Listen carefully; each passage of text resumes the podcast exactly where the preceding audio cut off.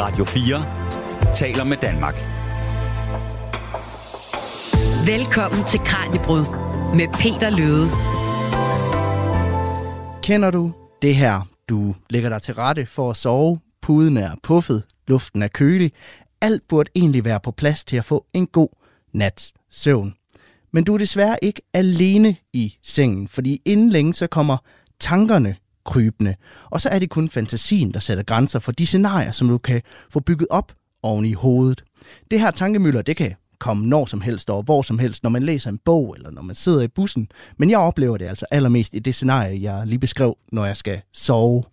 Og det er nok noget, de fleste af os kender til, det her med, at man pludselig kommer til at gruble over alt det, der lige nærer en eller fylder i ens liv. Og pludselig så glemmer man måske lidt at være til stede i nuet. Men hvordan kan man komme den her overtænkning til livs? Måske ligger svaret i det, der hedder metakognitiv terapi. Det er en relativt ny form for terapi, der lige nu gør sit indtog i psykologien. Men mange af de her værktøjer er faktisk nogen, som de fleste af os kunne have gavn af i hverdagen. Du lytter til Radio 4, hvor vi i dag i Kranjebrud udfolder den her nye terapiform og ser nærmere på, hvordan den kan bruges i både behandlingen af psykiske problemer og til at skabe ro i sindet, når der skal være ro. Jeg hedder Peter Løde. Velkommen til programmet. Du lytter til Radio 4. Og en af dem, der arbejder med metakognitiv terapi, som det hedder til daglig, det er dig, Ina Skødt. Velkommen til programmet. Tak skal du have. Du er psykolog og har din egen praksis her i, i Aarhus, men har også en Ph.D. i psykologi fra øh, Aarhus Universitet. Men vigtigst af alt, så er du min gæst her i, i studiet i dag. Og jeg tænker, inden vi for alvor kaster os over og forstå det her med metakognitiv terapi, og hvordan man kan bruge det som, som værktøj, så skal vi måske lære dig en lille smule bedre at, at kende. Kender du selv til det her med tankemøller og, og, og grublerier en gang imellem? Det gør jeg helt sikkert. Øhm, meget som du beskrev det. Det kan opstå i bussen, det kan opstå i supermarkedet, og i høj grad så kan det opstå, når jeg ligger i min seng om aftenen og skal have en god nats søvn, og pludselig er der et eller andet, der opstår, øh, og jeg kan blive fanget af bekymringer, ligesom antager jeg alle mulige andre mennesker. Så selv som psykolog, så går man ikke fri fra, øh, fra det her. Nej, desværre, det kunne sådan være dejligt, var. Ja.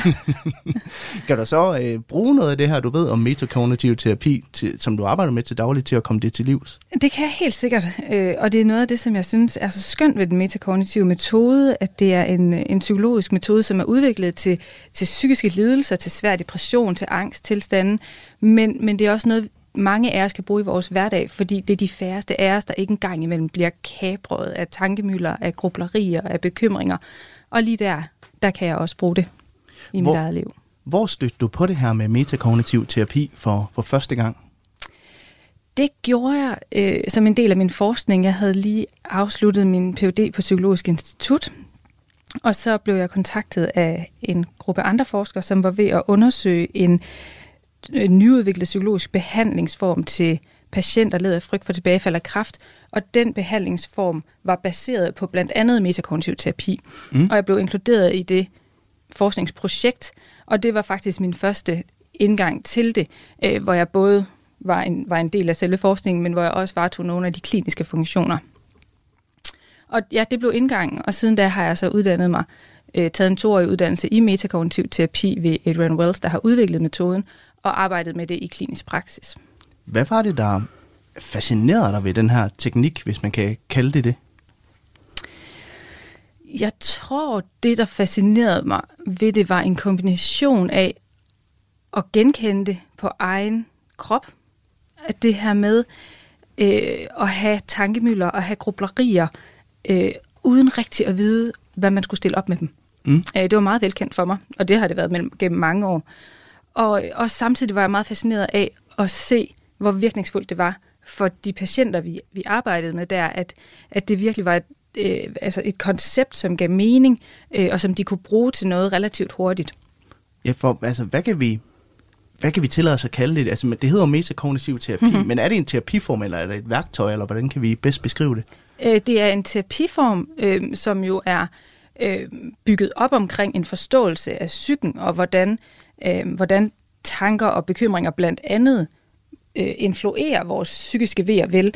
Øh, og så er det jo en terapiform, som inkluderer en række øh, mere eller mindre håndgribelige redskaber, værktøjer, øh, ting, man kan prøve at gøre for at komme nogle af de her bekymringer og grublerier til livs.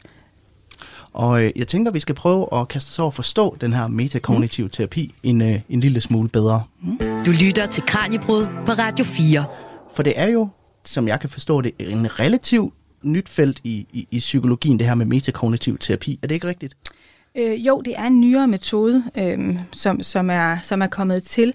Øh, der opstår hele tiden nye psykologiske metoder. Øh, den, den, den, sådan, den grundbogen i den metakognitive terapi øh, er fra 2009, tror jeg. Altså det, det er jo relativt nyt, men, men forskningen i området strækker mm. længere tid tilbage. Men hvor stammer den fra oprindeligt, den her, den her metode? Jamen, den er udviklet af Edwin Wells, der er professor øh, på Universitetet i Manchester i England. Øh, og jeg, jeg tror, altså noget af det, som han dykkede ned i, øh, da han startede med at forske, det var, øh, det var, det var det her med metakognitioner og kognitioner. Hvad er indvirkningen på vores psykiske ved og vel? Um, og, og det er det, der ligesom havde været indgangen til det. Ja, fordi der er også det, der hedder metakognitiv adfærdsterapi. At, hvad, hvad hedder det? Kognitiv adfærdsterapi. Kognitiv ad- ja. adfærdsterapi. Ah, men der er så mange kognitive. Ja, lige præcis. Lige præcis. Jeg kan godt forstå forvirringen. Hvad er forskellen på de to ting? Øhm, kognitiv adfærdsterapi er en terapiform, som mange mennesker, som har, har haft berøring med psykologien, vil genkende til. Det er, har i mange år været sådan en... Øh, first line treatment, man har brugt både i psykiatrien og i privat praksis og sådan.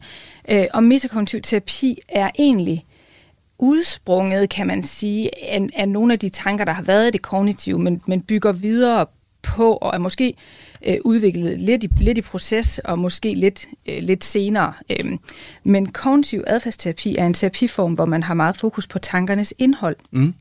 Øh, det kunne være, at jeg er en fiasko, og man dykker ned i det tankeindhold.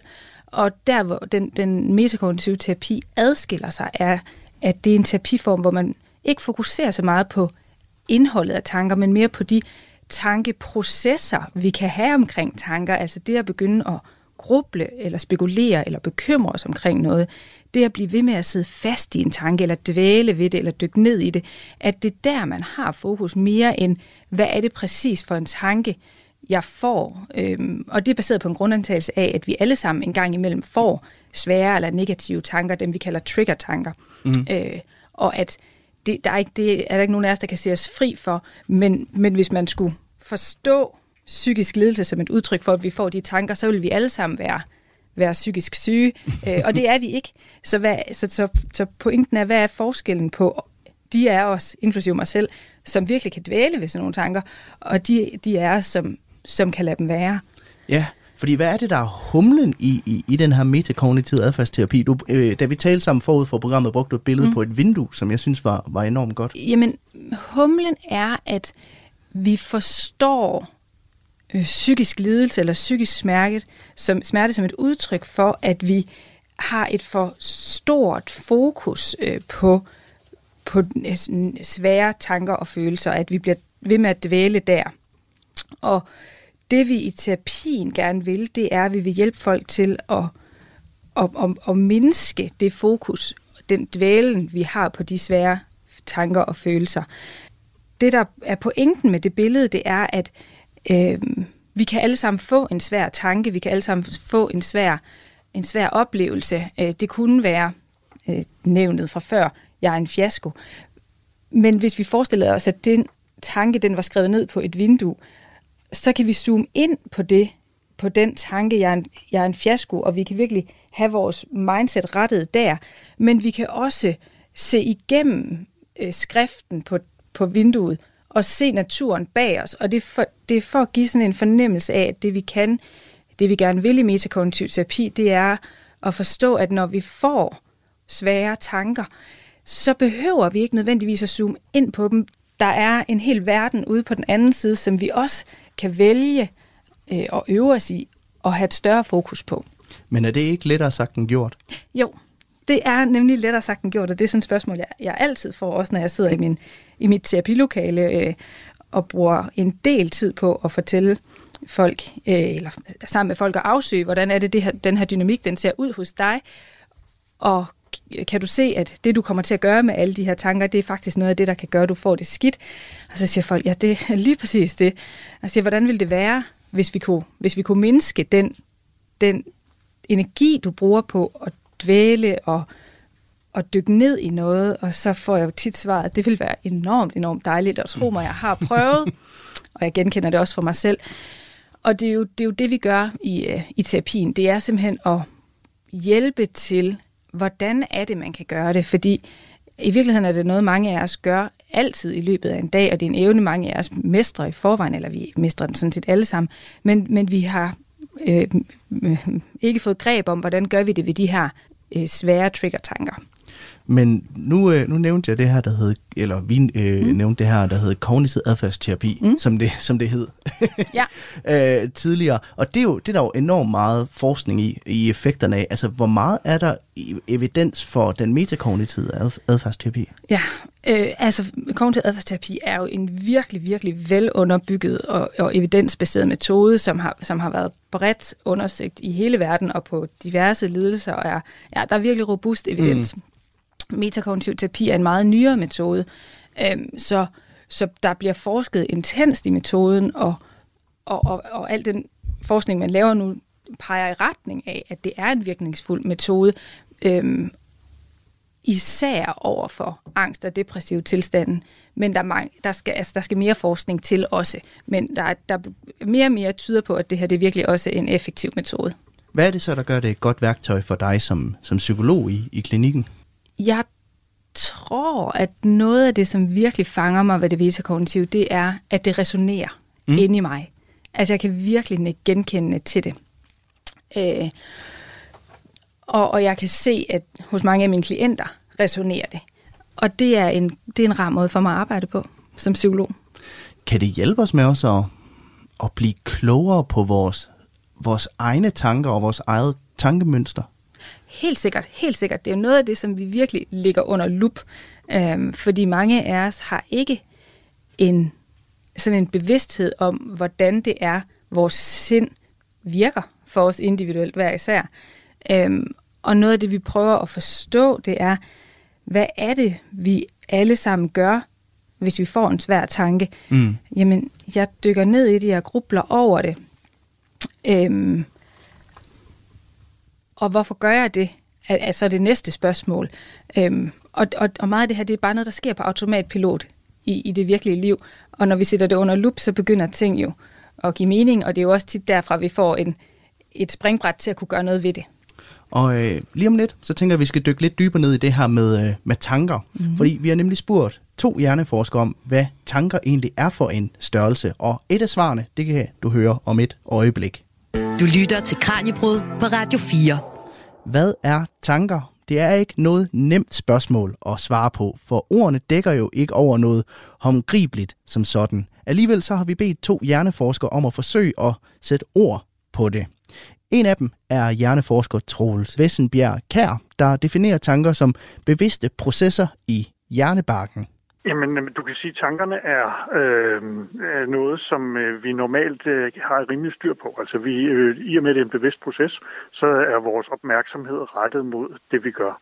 Når vi har tankemøller, så kan man sige, så er der, øh, så har vi ikke rigtig styr på dem. De vælter ind over hinanden, de her tanker, øh, og vi har, vi har svært ved at stoppe dem, vi har svært ved at holde dem uden for hinanden.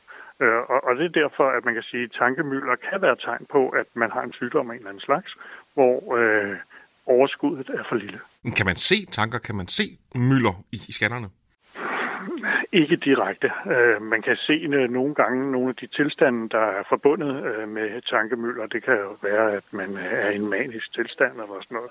Så kan man se den, men man kan ikke se selve tankerne. Hvordan kan det være? Ja, fordi man kan sige, at øh, scanninger er meget grovkornet. De kigger jo på ret store områder af gangen og, og er øh, tit udviklet, eller når vi kigger på dem, så kigger vi på dem på tværs af mennesker. Det vil sige, at vi har ikke individets informationer. Øh, hvis vi skal være rigtig gode til at finde ud af, når lige akkurat du har tankemøller, så skal vi have din hjerne uden tankemøller og med tankemøller. Og så kan vi måske efter mange scanninger begynde at se, at der er et eller andet bestemt mønster. Det er der, vi bevæger os hen af, men øh, i forhold til, hvad vi kunne med scanninger for 20 år siden, så er der stadig et stykke vej tilbage. Der er mange, der oplever, at tankemylderet, at de ser rammer dem lige når de skal til at sove. Er der et bud på en forklaring på det for dig? Man kan sige, at øh, når vi lægger os til at sove, så er der jo mange andre ting, vi lægger væk. Så skal vi ikke forholde os til at se tv, vi skal ikke forholde os til øh, at vaske op og sådan noget. Det vil sige, nu har vi så tankerne tilbage. Øh, og tit er det, når vi lægger os til at sove, at vi begynder at planlægge dagen efter. Og, og hvis øh, vi er i en stresset situation, jamen så kan vi nemt få tankemøller. Så kommer vælter de her forskellige ting, vi skal nå næste dag ind over os. Og så har hjernen ikke alle mulige andre indtryk at slås med. Det er det. Og det var uh, Troels Vessenbjerg Kær, der har talt med min kollega Kasper Fris. Og senere i programmet, så beder vi endnu en hjerneforsker om at komme med hans bud på, hvad tanker egentlig er. Men Ina, nu har vi hørt lidt om, om tanker og tankemøller, men hvis vi skulle tage psykologbrillerne på, altså hvad mener du så, at, at tanker er? Øhm, altså, jeg er jo meget i, i tråd af det, der bliver sagt her, men, men, men, men for mig at se, at tanker jo også en, en proces, der opstår i hjernen. Det er, det er oplevelser i vores sind, simpelthen. Mm. Øhm, og, og jeg tænker, hvis man skulle knytte det til det metakognitive, så noget af det, som er interessant, synes jeg, det er, at, at vi har rigtig, at vi kigger meget på, på tanker øhm, som bevidste oplevelser. Det vil sige, at vi ser dem ikke som virkeligheden. Nej. Vi, vi prøver at forstå, at det simpelthen bare er øh, processer i hjernen. Det er nogen, der kommer, det er nogen, der går, det er nogen, vi får, det er nogen, vi kan vælge at forholde os til, det er nogen, vi kan vælge at lade være, men de er ikke nødvendigvis virkeligheden. Det vil sige, hvis jeg får en tanke om, at jeg er en fiasko, øh, så vil det være nærliggende, hvis jeg øh, ikke tænker over, at en tanke bare er en tanke, at jeg tror på den tanke. Mm. Jeg er virkelig, virkelig, virkelig en fiasko. Det, det placerer mig ikke et særligt godt sted psykologisk set, men det at opdage, at jamen, det er bare en tanke, jeg får, den behøver ikke at være virkelig, det giver os en mulighed, øh, som, vi, som vi benytter meget i den metakognitive terapi, for os at, at gøre noget ved den tanke, nemlig ikke at dvæle så meget ved den. Så nogle gange så lader vi tankerne skabe den virkelighed, vi, vi ser. Ja, det, det, det kan man sige. Det, jeg, jeg, jeg tænker, at meget af det, det sker ubevidst. Mm. Så det er ikke, det er ikke noget, vi som som mennesker forsøger med vilje at gøre. Men det er rigtigt, når vi får en svær tanke, jeg er en fiasko, hvis jeg gør en hel masse ved den tanke, så vil jeg naturligvis også beholde den i min bevidsthed. Ja, selvfølgelig. Og fastholde den. Og det følelsesmæssige ubehag, jeg oplever samtidig med, at jeg naturligvis får den tanke, det vil jeg også fastholde. Og det er den proces, der, der på den lange bane ikke er hensigtsmæssig for os, og det er derfor, vi gerne vil opdage, det er en tanke. Jeg kan vælge at dykke ned i den. Jeg kan også vælge at lade den være. Men det kan jeg først gøre, når jeg opdager, at det blot i citationstegn er en tanke. Og nu øh, nævner Troels øh, Wessenberg øh, Kær her jo, at øh, grunden til, at de for eksempel opstår på hovedpuden, nogle af de her tanker, det er mm. jo måske fordi, der ikke er så meget til at distrahere os. Men hvor går øh, forsk- hvor er forskellen mellem metakognitiv terapi og så at distrahere sig selv? Det er et rigtig godt spørgsmål. Altså jeg tænker, vi, vi, der er lige nogle led, vi måske lige mangler øh, for at gøre det tydeligt, men, men det man kan sige, det er, at man i den metakognitive terapi øh, har fokus på, at, at det, der kan blive uhensigtsmæssigt, det er alt det, vi gør ved, ved svære tanker og svære følelser, eksempelvis. Mm. Øh, og det vi gerne vil opdage, det er, vi får tanker og følelser, masser af dem i løbet af en dag. Vi kan vælge at gå ind i dem, vi kan vælge ikke at gå ind i dem. Øh, en måde ikke at gå ind i dem er, øh, ifølge den metakognitive terapi, at lære øh, afkoblet opmærksomhed, som er en, en strategi, der handler om at registrere, nu fik jeg en tanke, øh, og simpelthen afkoble fra, kan man sige, yderligere processering. Øh, og med introduktion af det skulle det gerne blive tydeligt, at det helst ikke skal være distraktion. Ja. Så hvis jeg har tankemøller, og jeg slet ikke øh, kan slippe fri for det, og jeg tænker, hvis jeg løber en tur og ender med at kaste blod op, så så kommer jeg væk fra de tanker, så slipper de mig i hvert fald under den, den løbetur. Det vil jeg tænke er en, er en, en proces, hvor vi distraherer os selv. Problemet der er, at så snart jeg stopper med at løbe og har fået pulsen, så vil de tanker med høj sandsynlighed komme tilbage igen. Og om lidt, så tænker jeg, at vi skal dykke lidt dybere ned i nogle af de her tanker, som der opstår, når for eksempel hovedet rammer hovedbuden. Mm. Radio 4 taler med Danmark. Til dig, der lige har tændt for radioen, kan jeg sige, at Kranjebrud i dag handler om metakognitiv terapi. Det er en relativt ny psykologisk metode, der kan hjælpe med blandt andet at få styr på tankerne, hvis du er typen, der går og grubler eller har tendens til at få tankemøller. Og det tror jeg, det er de fleste af os. Altså, er der nogen, der kan sige sig fri fra at gruble en gang imellem, Mina? Det, det skal jeg ikke øh, kunne lægge hold på, på bloggen omkring, men øh, de fleste, jeg kender, kan ikke. Og øh, måske skal jeg lige nævne, min gæst i dag er psykolog Ine Skødt. Og jeg tænker, vi skal udforske det her med tankerne en mm-hmm. lille smule mere. I uh, starten af programmet, der beskrev jeg en situation fra mit eget liv, hvor jeg en, en gang imellem nærmest kan gruble hovedpuden i stykker, når, mm-hmm. når jeg skal sove. Men mm, det kan man jo også komme til, når man læser en bog, eller når man er nede og handle, eller hvad man nu gør i løbet af sin hverdag. Det er som om, det opstår spontant på en eller anden måde. Uanset hvad, så kan det i hvert fald tage en bid af ens opmærksomhed i løbet af dagen, de her mm. tanker. Og problemet er jo det, som du omtalte tidligere i programmet, som trigger-tanker. Mm. Det kan være, at du lige skal genopfriske, hvad det er. Øh, ja, trigger-tanker er øh, svære, ubehagelige tanker, øh, som vi får, øh, og som vi kalder trigger-tanker, fordi det de, det, de nemt kan, det er at trigge øh, sådan øget opmærksomhed på dem, øh, øget fokus, øget dvælen, mange bekymringer øh, osv. Ja, hvad kan det være for nogle tanker?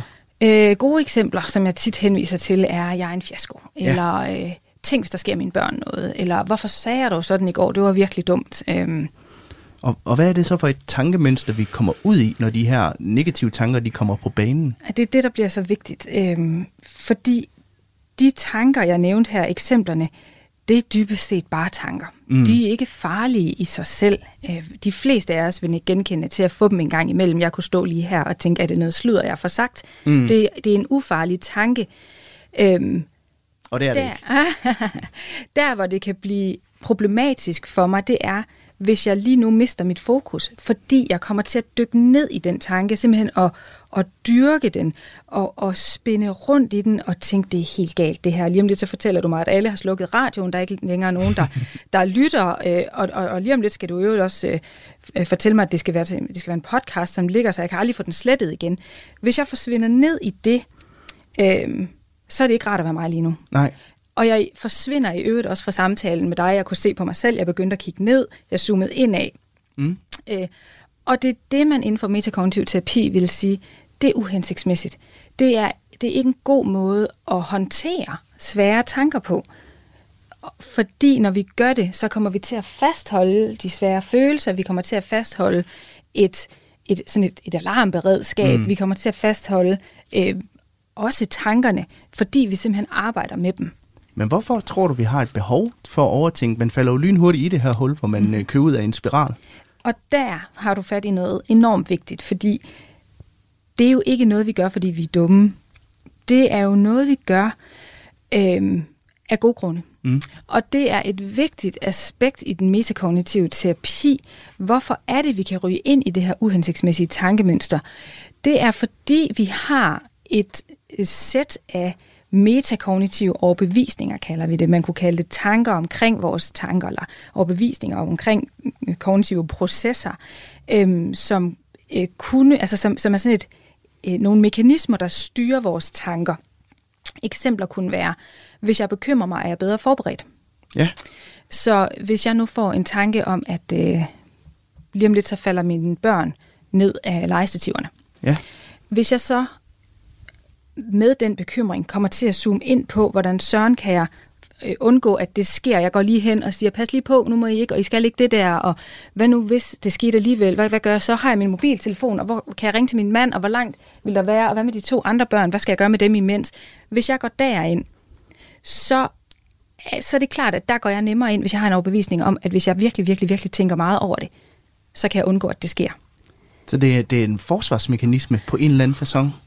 Mm, nej, det ved jeg ikke, om man kan kalde det, men det er et... Øh, altså, det, det er nogle... At det er basis for vores tankeprocesser simpelthen. Altså et andet eksempel kunne være, hvis jeg grubler, så undgår jeg, at noget sker igen. Så hvis jeg har sagt noget dumt til, en, til et arrangement i går, og jeg tror, at jeg kan undgå at gøre noget lignende igen, hvis jeg virkelig grubler og tænker det igennem og analyserer det, så, så er det klart, at jeg har tendens til at gøre det, fordi jeg har sørget ikke lyst til, at det skal ske igen. Så jeg, jeg endevender situationen, jeg dykker ned i den, jeg, jeg graver i den, jeg, jeg spørger måske min mand, var det virkelig så dumt, og hvad, hvad tænkte alle de andre, hvad gjorde alle de andre? Øhm, men, men jeg gør det med, med et godt formål, mm. nemlig at undgå, at det skal ske igen. Altså at lære sin fejl. Og lære sin fejl. Problemet er bare, at det er ikke sikkert, at jeg kan undgå, at det sker igen, bare ved at gå derned. Men der er en del af mig, som jeg ikke er så bevidst om, men som har den overbevisning. Og det er noget af det, vi går ind i i terapien, det er at finde ud af, hvad er det for nogle metakognitive overbevisninger, eller øh, mekanismer, der styrer vores kognitioner, som, som, som gør, at vi gør, som vi gør. Ja. Og for rigtig mange mennesker, så er det indlysende, når vi kommer til at tale om det, jamen det er jo bare fordi, jeg prøver at forberede mig, eller være, være, være virkelig med på det hele, eller sådan, eller jamen jeg har jo sådan et arbejde, hvor jeg virkelig skal analysere, så det kommer jeg også til at gøre der, eller sådan. Men det er ikke noget, vi har tænkt over. Og fordi vi ikke har været bevidste om det, så har vi naturligvis heller ikke haft nogen muligheder for at gøre noget ved det. Så vi er vores egen værste fjende i, i det her. Øh, ja, så kan man godt vælge at, at sige det. Og så er, er, er vores værste fjende jo også tit, at vi ikke har opdaget, at vi har andre muligheder.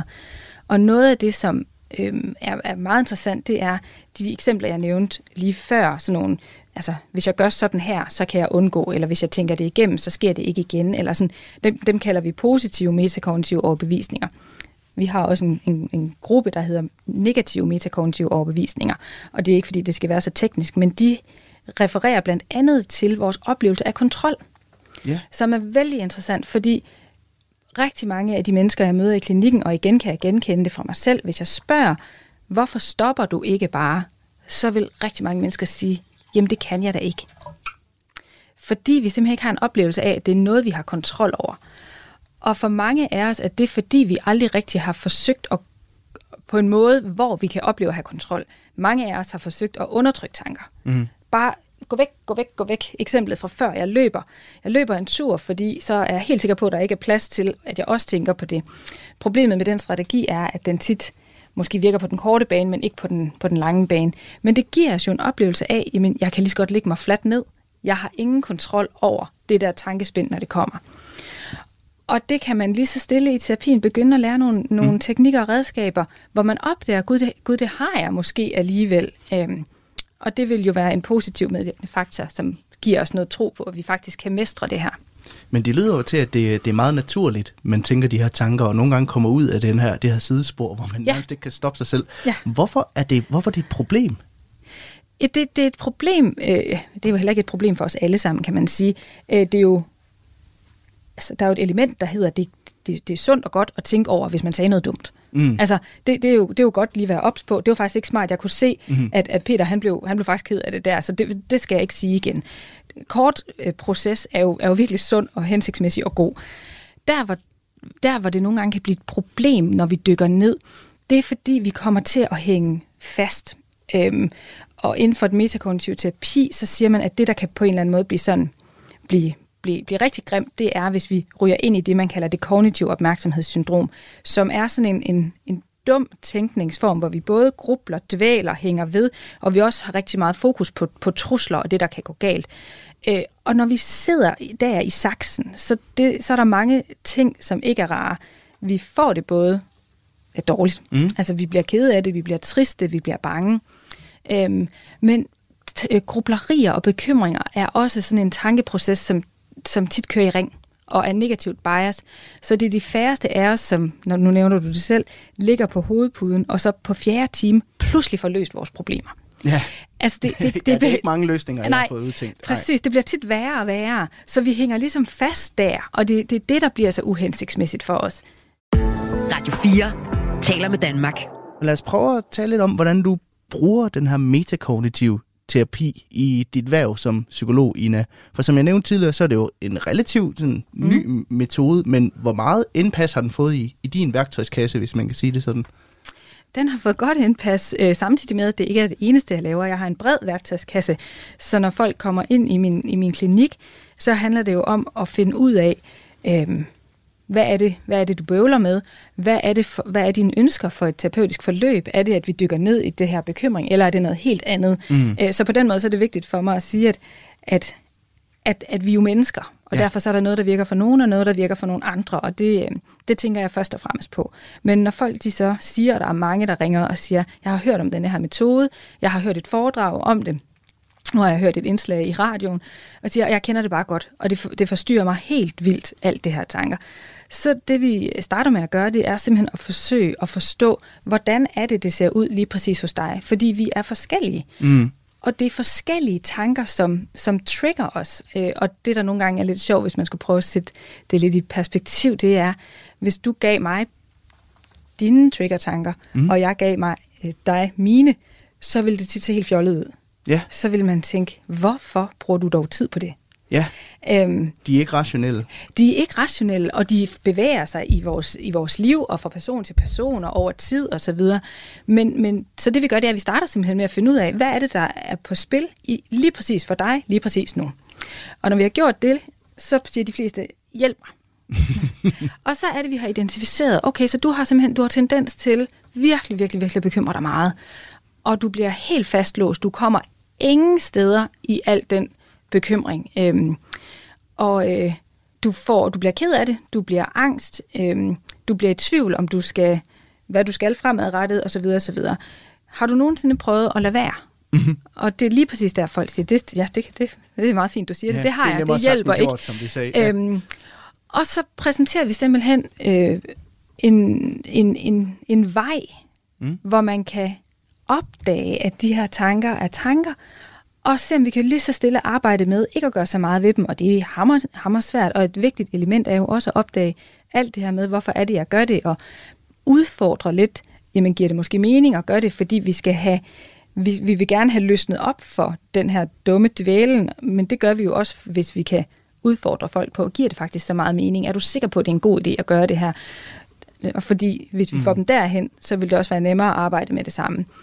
Øh, Men det, som jeg tit som noget af det første præsenterer folk for, det er begrebet om afkoblet opmærksomhed ja.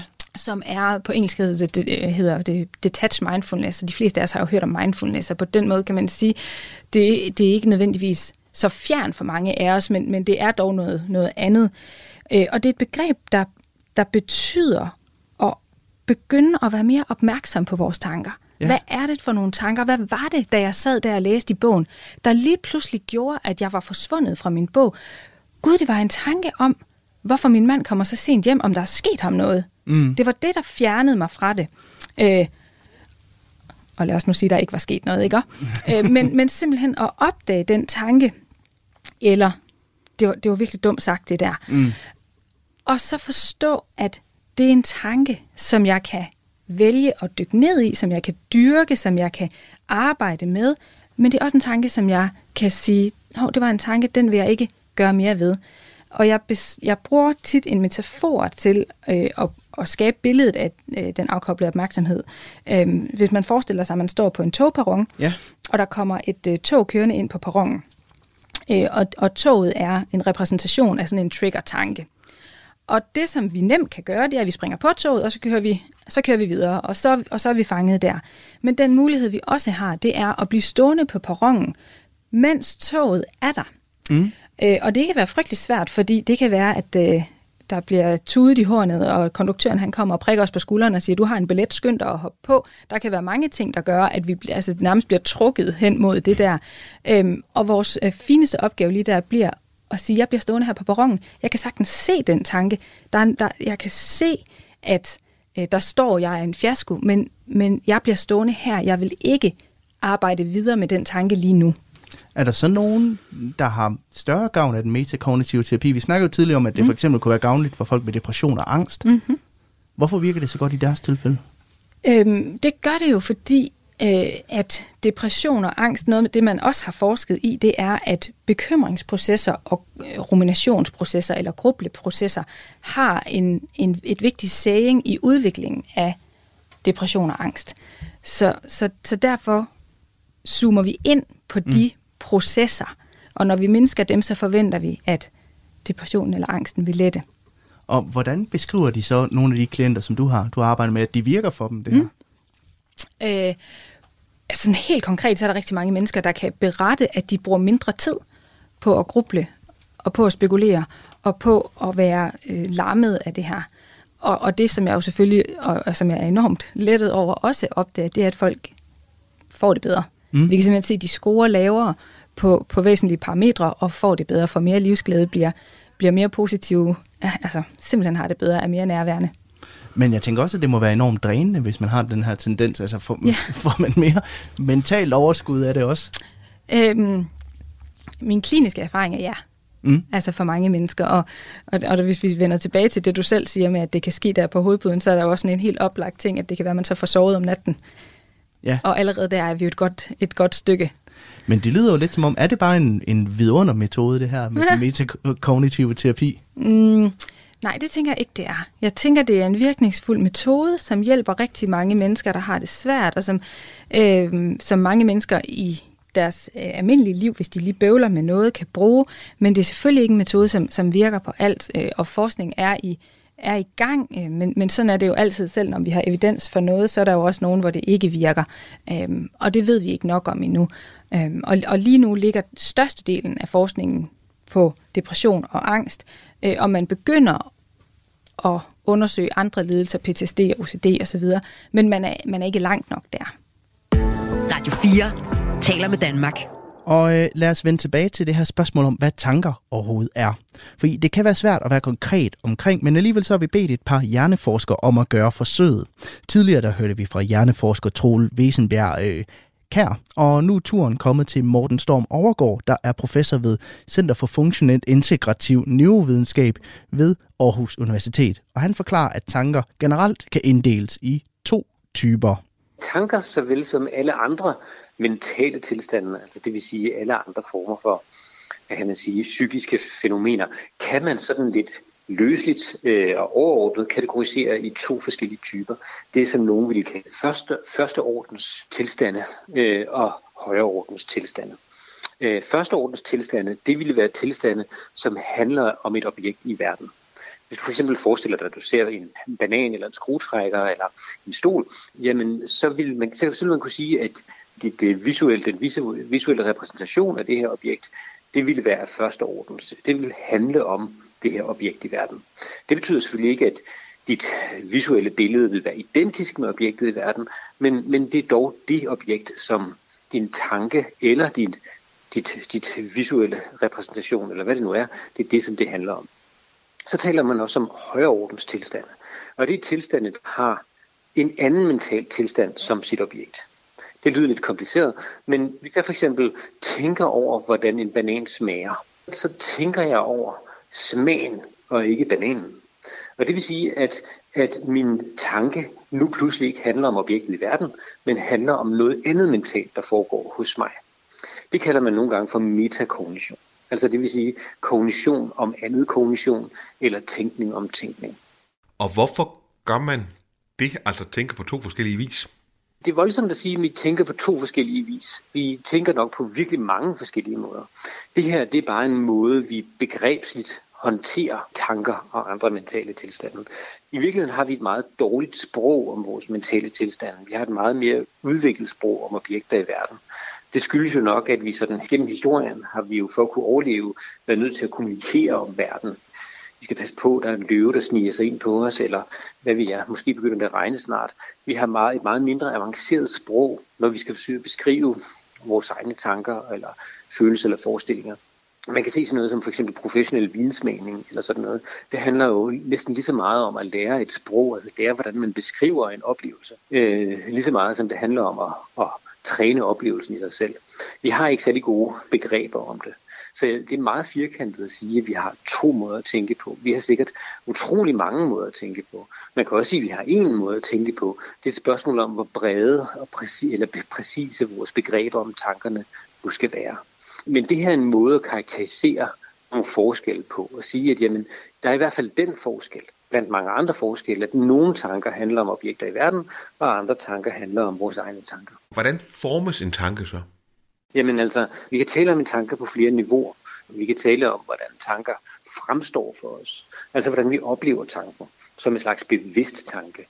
Jeg kan øh, tænke på, at øh, det sikkert bliver godt vejr i morgen, og, og så har jeg en masse øh, mentale billeder øh, relateret til det. Bare i det øjeblik, jeg sagde det, jeg improviserede, at det var det, jeg skulle tænke på, det dukkede bare lige op, jamen så i det øjeblik, jeg hørte mig selv sige det, eller jeg, jeg tænkte på, at det nok blev godt være i morgen, så fik jeg med det samme en masse forskellige sådan, forestillingsbilleder. Jeg forestillede mig solen skinnede, og jeg forestillede mig blå himmel, og jeg forestillede mig fornemmelsen af varme. Det skete sådan helt automatisk. Og det kan man sige, det var nogle af de bevidste associationer for mig, relateret til den tanke. Men det er, hvordan tanken fremtræder for mig. tanken øh, formes jo selvfølgelig også på en masse, hvad kan man sige, processuelle niveauer. Altså det vil sige, hvordan tanken bliver til sådan mere mekanisk. Hvis vi kigger på, hvordan hjernen er organiseret, så kan man sige, at, at øh, man kan tale om hjernens funktioner på mange niveauer også. Altså man kan sige, at enkelte celler har jo forskellige funktioner tilknyttet sig, og forskellige små netværk i hjernen har forskellige øh, funktioner tilknyttet sig. Når man taler på det her meget basale niveau, så vil det nok være svært at tale om, at de direkte relaterer sig til noget som helst, der nogensinde opleves bevidst for os. Det kan nok kun beskrives matematisk eller som en slags algoritmiske strategier, hvordan de her forskellige øh, små netværk nu kommunikerer med hinanden.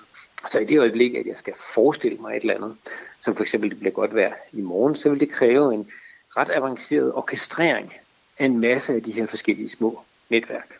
Og det vil kalde, at man anlagde en slags strategi for at komme frem til den her forestilling. Og det vil jo så kræve et samarbejde, sikkert på tværs øh, geografisk, om man så må sige, af hjernen, med en lang række forskellige områder, en lang række forskellige netværk, som udveksler information i bestemte mønstre.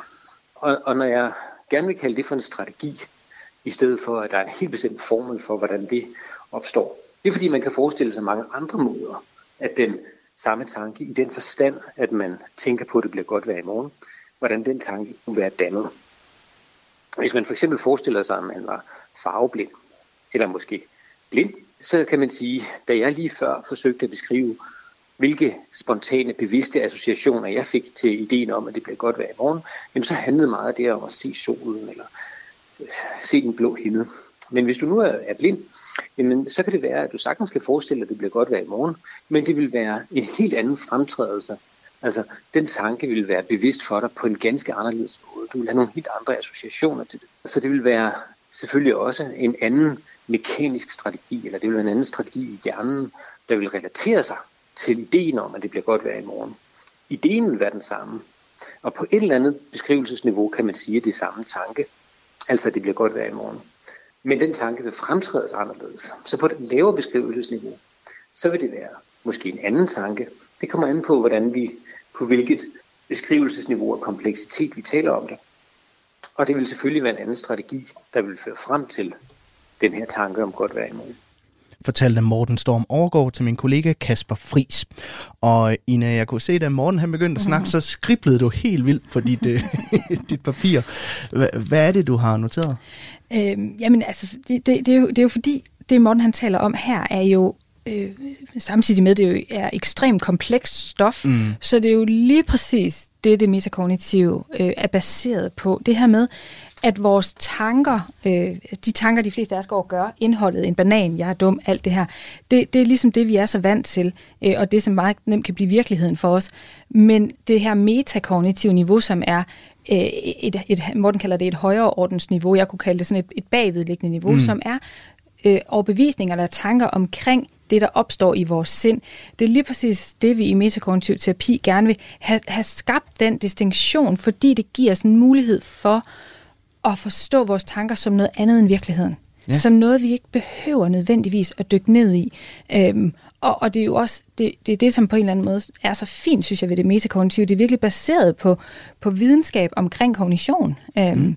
ja. så, så det var det, jeg sad og skrev ned, at, at det her med, hvorfor gør vi, som vi gør, eller øh, jeg, jeg tror, jeg er bedre forberedt, det er lige præcis den der højere ordenstanke, eller det, det metakognitive niveau, som kan hjælpe os til at slippe lidt fri af, af det her, som kan blive så smertefuldt, når vi sumper rundt i. Mm.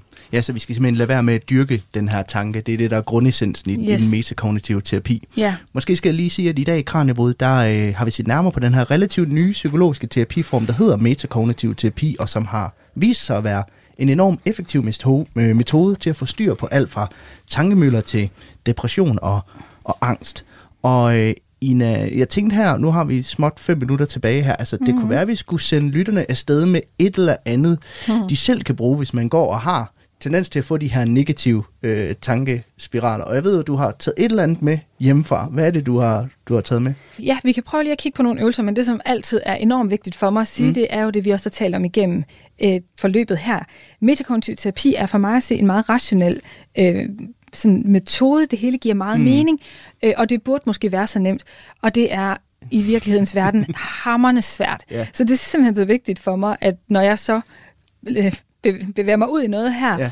at man ikke lige pludselig sidder i bilen eller derhjemme og tænker, det er helt galt med mig, fordi det her kan jeg ikke engang finde ud af. Fordi det er faktisk ret svært, og det er jo derfor, at det også er ja. en, en, et terapeutisk værktøj, hvor man simpelthen skal have hjælp. Ja, selvfølgelig. Øhm, men, men noget af det, som jeg øh, tit gør for at starte, det er og for at lære det her med, hvad er det, vi kan begynde at gøre med vores tanker, i stedet for at dykke ned i dem.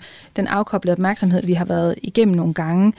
Øh, det kunne være at sidde med, med, med et menneske og sige, øh, nu siger jeg en, en række begreber, en række ord øh, i tilfældig rækkefølge, og din opgave bliver, øh, luk dine øjne, fokusere på et punkt, øh, prøv bare passivt at observere, hvad der sker i dit sind, når jeg siger de her ord.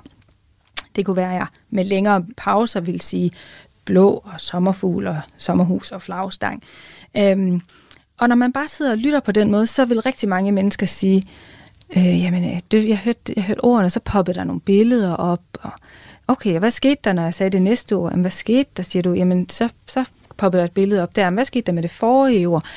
Nå, det ved jeg ikke, det, det forsvandt. Og sådan, åh, oh, mm. yes, hovedet på sømmet. Så det, det, du gjorde her, det var registrere nogle tanker. Jeg plantede dem i dit hoved. Du, der opstod et billede, men du gjorde ikke noget, og pludselig så var det Så var du videre. videre. Så var du videre. Det er den afkoblede opmærksomhed, og det der er, her kan man måske tale om forskellen på det, og så distraktionen, at vi ikke sådan med vold og magt dykker ind i noget andet for at få tanken til at gå væk. Det, det er noget, der sker af sig selv. Ja. Øhm, og, og det man så, når, når øh, klienterne siger, jamen det, og det er fint, det kan jeg sagtens finde ud af, så siger jeg, prøv lige hit, hit med, en, med en trigger. Og så siger de, ja, men altså, min mand, han har en affære. Mm. Åh, for søren, okay. Så hvis vi prøver at sætte den ind i en del af rækken af ord, hvad sker der så? Og så vil mange opdage, at lige præcis når man får den der trigger, så blokerer det hele, og man får sug i maven, og alle tankerne bliver kapret, og man er, og hører slet ikke resten af rækken. Nej. Øh, og, så, og så er det lige præcis her, at okay, det er det, der sker. Lad os prøve lige at øve det igen. Og des mere vi øver det, des nemmere bliver det for folk at høre den der trigger, og faktisk også bevise sig videre. Ja.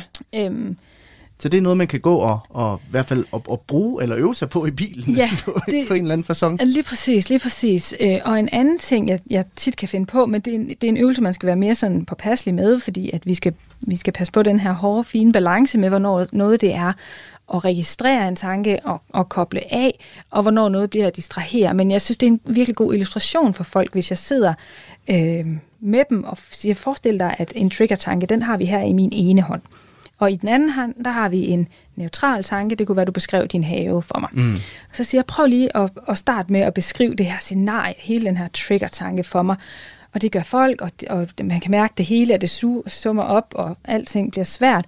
Og så siger jeg, nu, nu men det er lidt uhøfligt, men nu afbryder jeg dig lige. Prøv lige at beskrive den anden tanke her. Den her med, øh, hvordan din have ser ud, og det gør folk. Og efter noget tid, så vil de fleste opdage, at jamen, kroppen begynder at slappe af igen, og de der svære tanker, der kom, de vil lige så stille aftage igen. Mm. Og det er sådan en måde at opdage det her med, at vi kan ikke styre tankerne, men, men vi kan måske bestyre, styre vores øh, opmærksomhed, og hvor er det, vi lægger vores opmærksomhed.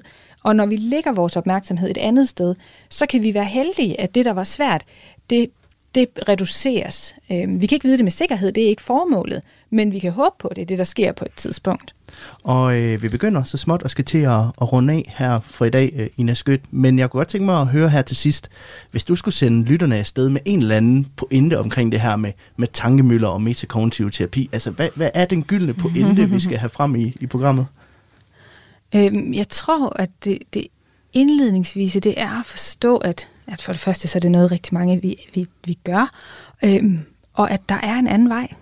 Ja. Der er noget, vi kan lære at gøre, som er noget andet, Ja, det som bliver, kan hjælpe os til at, at, at slippe fri fra noget af det. det bliver det sidste ord. Ina Skødt, psykolog. Tak fordi, at du øh, kom forbi studiet. Velbekomme. Du lytter til Radio 4. Og således slutter dagens Kranjebrud her på Radio 4. Tusind tak, fordi at du lyttede med. Jeg kan lige nu at sige jer til sidst, hvis du vil høre de tidligere afsnit af programmet, så kan du finde dem alle sammen i Radio 4's app. Den kan hentes på App Store og på Google Play. Ellers er der ikke så meget andet end at sige tusind tak for i dag. Vi lyttes ved igen i morgen kl. 12.10 her på kanalen. Det er en stor beslutning, og nogen vil sidde og tænke, hold nu kæft, hvad sker der for hende? Tidligt i sit liv tog Mette Blomsterberg et valg om at sige farvel. Og det er jo det, der sker. Så kan man sige, at det er sådan et bevidst fravalg, at jeg ligesom valgte min far fra. Nej, det var der egentlig ikke, men, men det gjorde sgu for ondt. Lyt med i det sidste måltid, når Mette Blomsterberg er død i en time. Gade være hendes minde.